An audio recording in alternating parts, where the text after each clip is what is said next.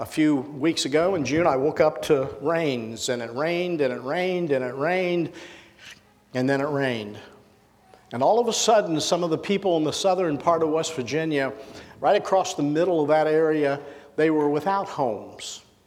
They were without a lot of their family members. They were without communities.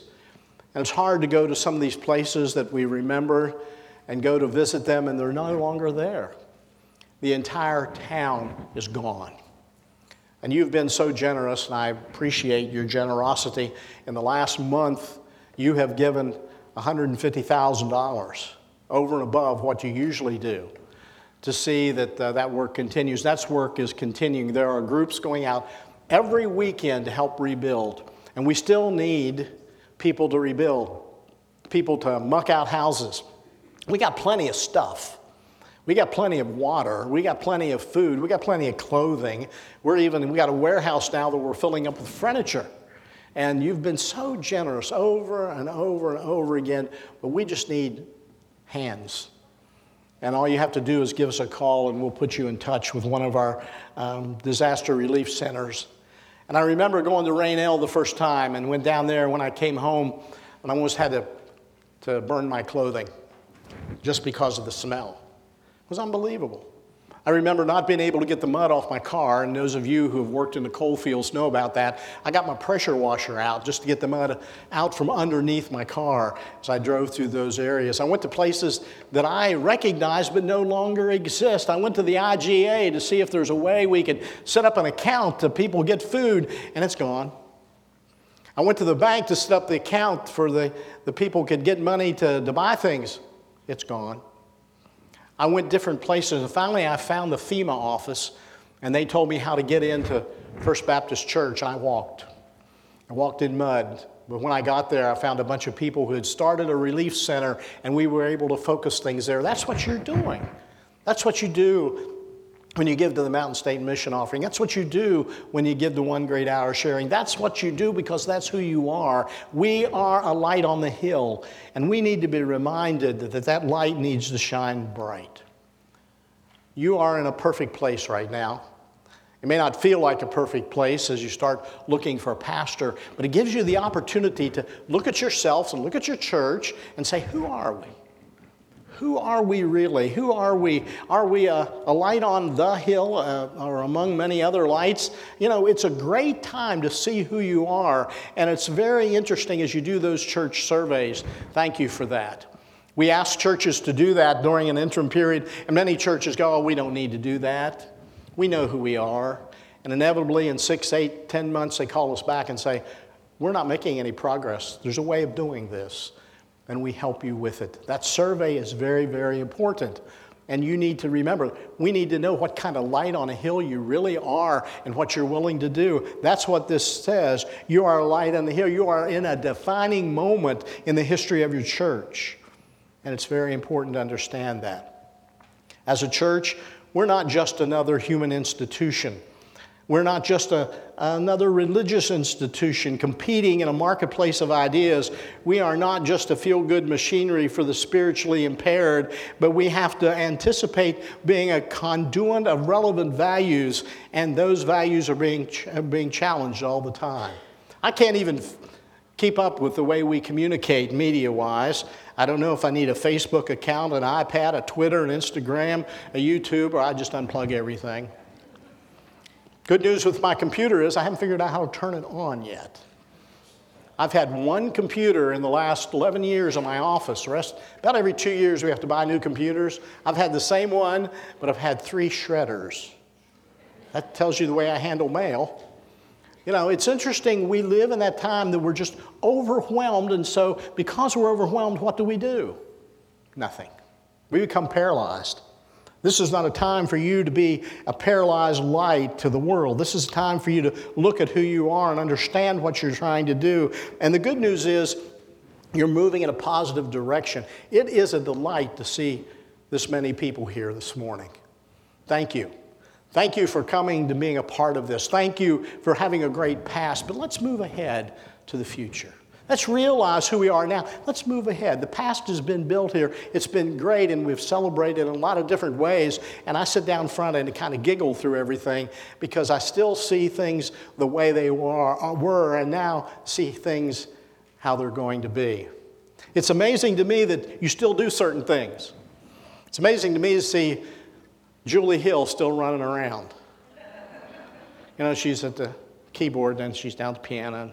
She's a keyboard. Anyway, she always reminded me of playing whack a mole. Have you ever played whack a mole? Anybody got a bat? I was just one time. Just, but anyway, yeah, just you never know where she's going to be. But you do know she's going to be there, and that's important. Those things are important to us. We celebrate the past, but we got to move ahead. We've got to move ahead with the future. And the future is going to be very, very different. That's the only thing we can say about the future. It's going to be different. That's all we can say in our lives, that we're going to be different as well. It's kind of interesting to explore this particular scripture because, in the light of it, just before it says, You are the salt of the earth. And what does that mean? And then afterwards, it talks about taking a light and, and putting it on a lampstand under a bowl so people don't see it. And then it says, You have to let your light shine. When you let your light shine, you know, God honors that. God honors the things you've done in the past. And the things you're doing today is going to echo in all of eternity. The things you do now are going to be heard about in heaven. The things you do now is a, is a destiny you have as you're part of this community of faith, doing all kinds of different things for the kingdom. It's not what you do on Sunday, it's what you do the rest of the week. It's what you do with the rest of your life that really counts. And we need to understand that and celebrate it today because those things are important. I love reading books, and uh, I love people's names. Recently, I, I, I, read a book called The Great Emergence, and it was written by, oh, you'll love this, Phyllis Tickle. Don't you love that? I just picked the book up because her name was Phyllis Tickle. You know, and I started reading it, and she says every 500 years, the church has to have a rummage sale. The changes in the world have been so significant that the traditions so long held by the church no longer enable people to keep their faith, and they're no longer meaningful. And she believes that we're living in one of those times. She goes ahead and cites history for that. She said 500 years. Uh, uh, ago, we had the Reformation. 500 years before that, we had the split between the Eastern and Western Christianity. 500 years before that, we had the development of the monastic order against the Roman Empire. 500 years before that, we had the emergence of Christianity and the synagogues within Judaism and the temple being destroyed. 500 years before that, it was the exile and return. 500 years before that, it was a common understanding of the ways and looking at the world that was out of sync of reality and common ground. It had all disappeared. And she's saying today, we live in a time that we're out of sync with reality and the common ground that we each have. And that all of us have to look at our situation and understand to a greater and lesser degree that we're being reconfigured. And we're being reconfigured for kingdom work and kingdom's sake.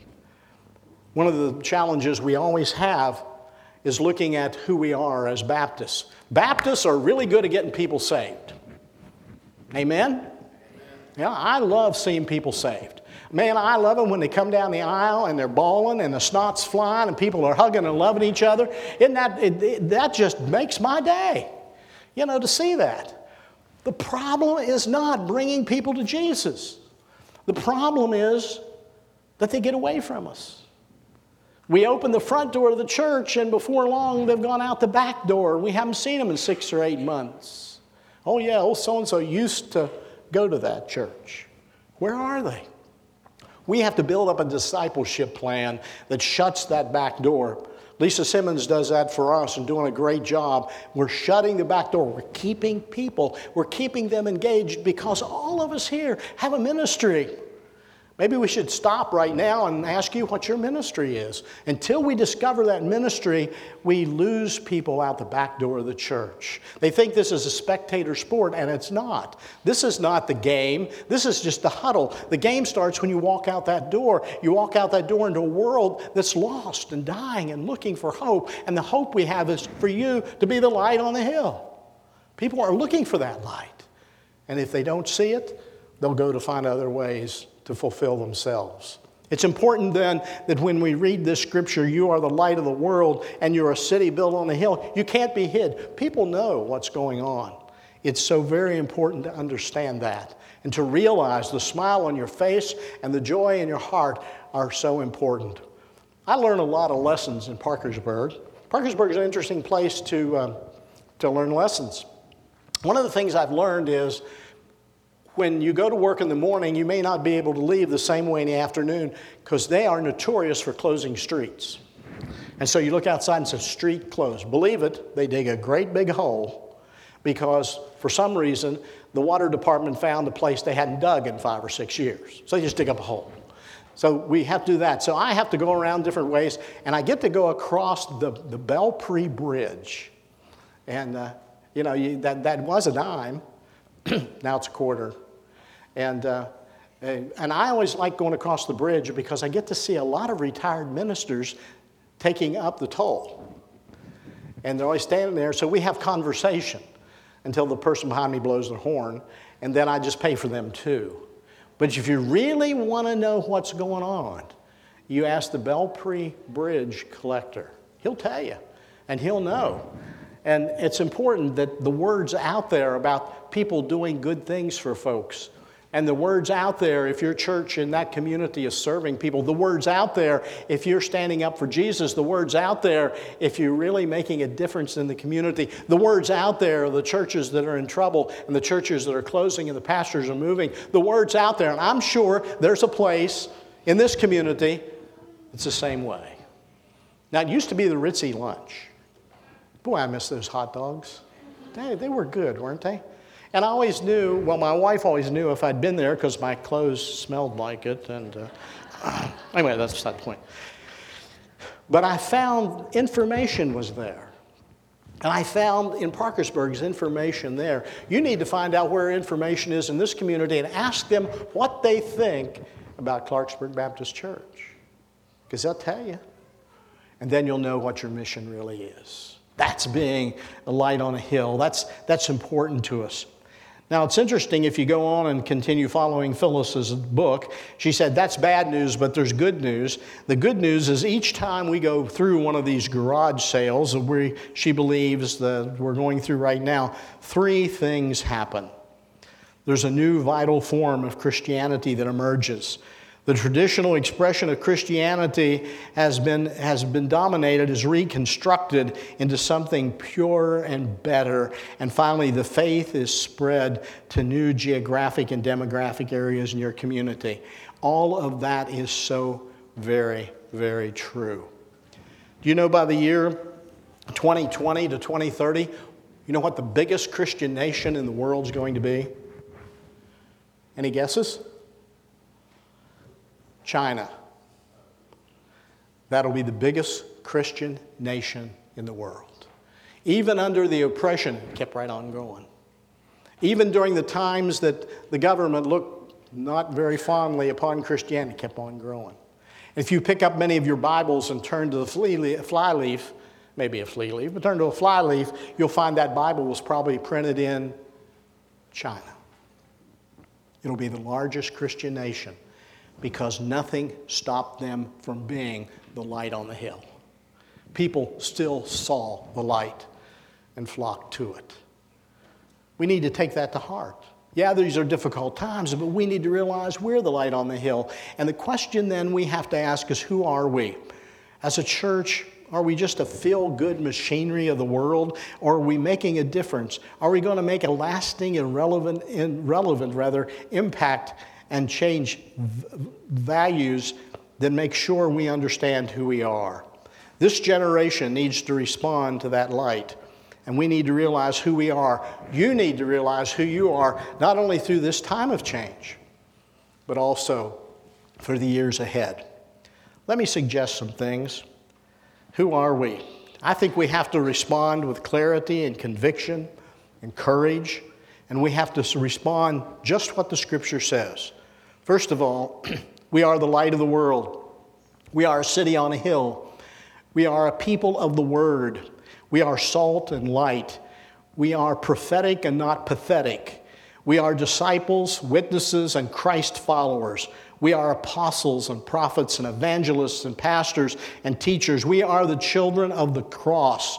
We are the fruit of the empty tomb. We are a product of the empty room, upper room. We are the redeemed of the Lord. We are the sheep of his pasture. We are forgiven, free, and favored. We are called and chosen. We are warriors and worshipers. We are changers and history makers. We are the church of Jesus Christ, and the gates of hell shall not prevail against us. Amen? Let us pray. Father God, thank you for this opportunity of worship. Thank you for the baptism we're about to share in. Thank you for this day because we want to be your people and we want to make a difference in this world. We are a light. Let us learn to shine brightly. In Christ's name, amen.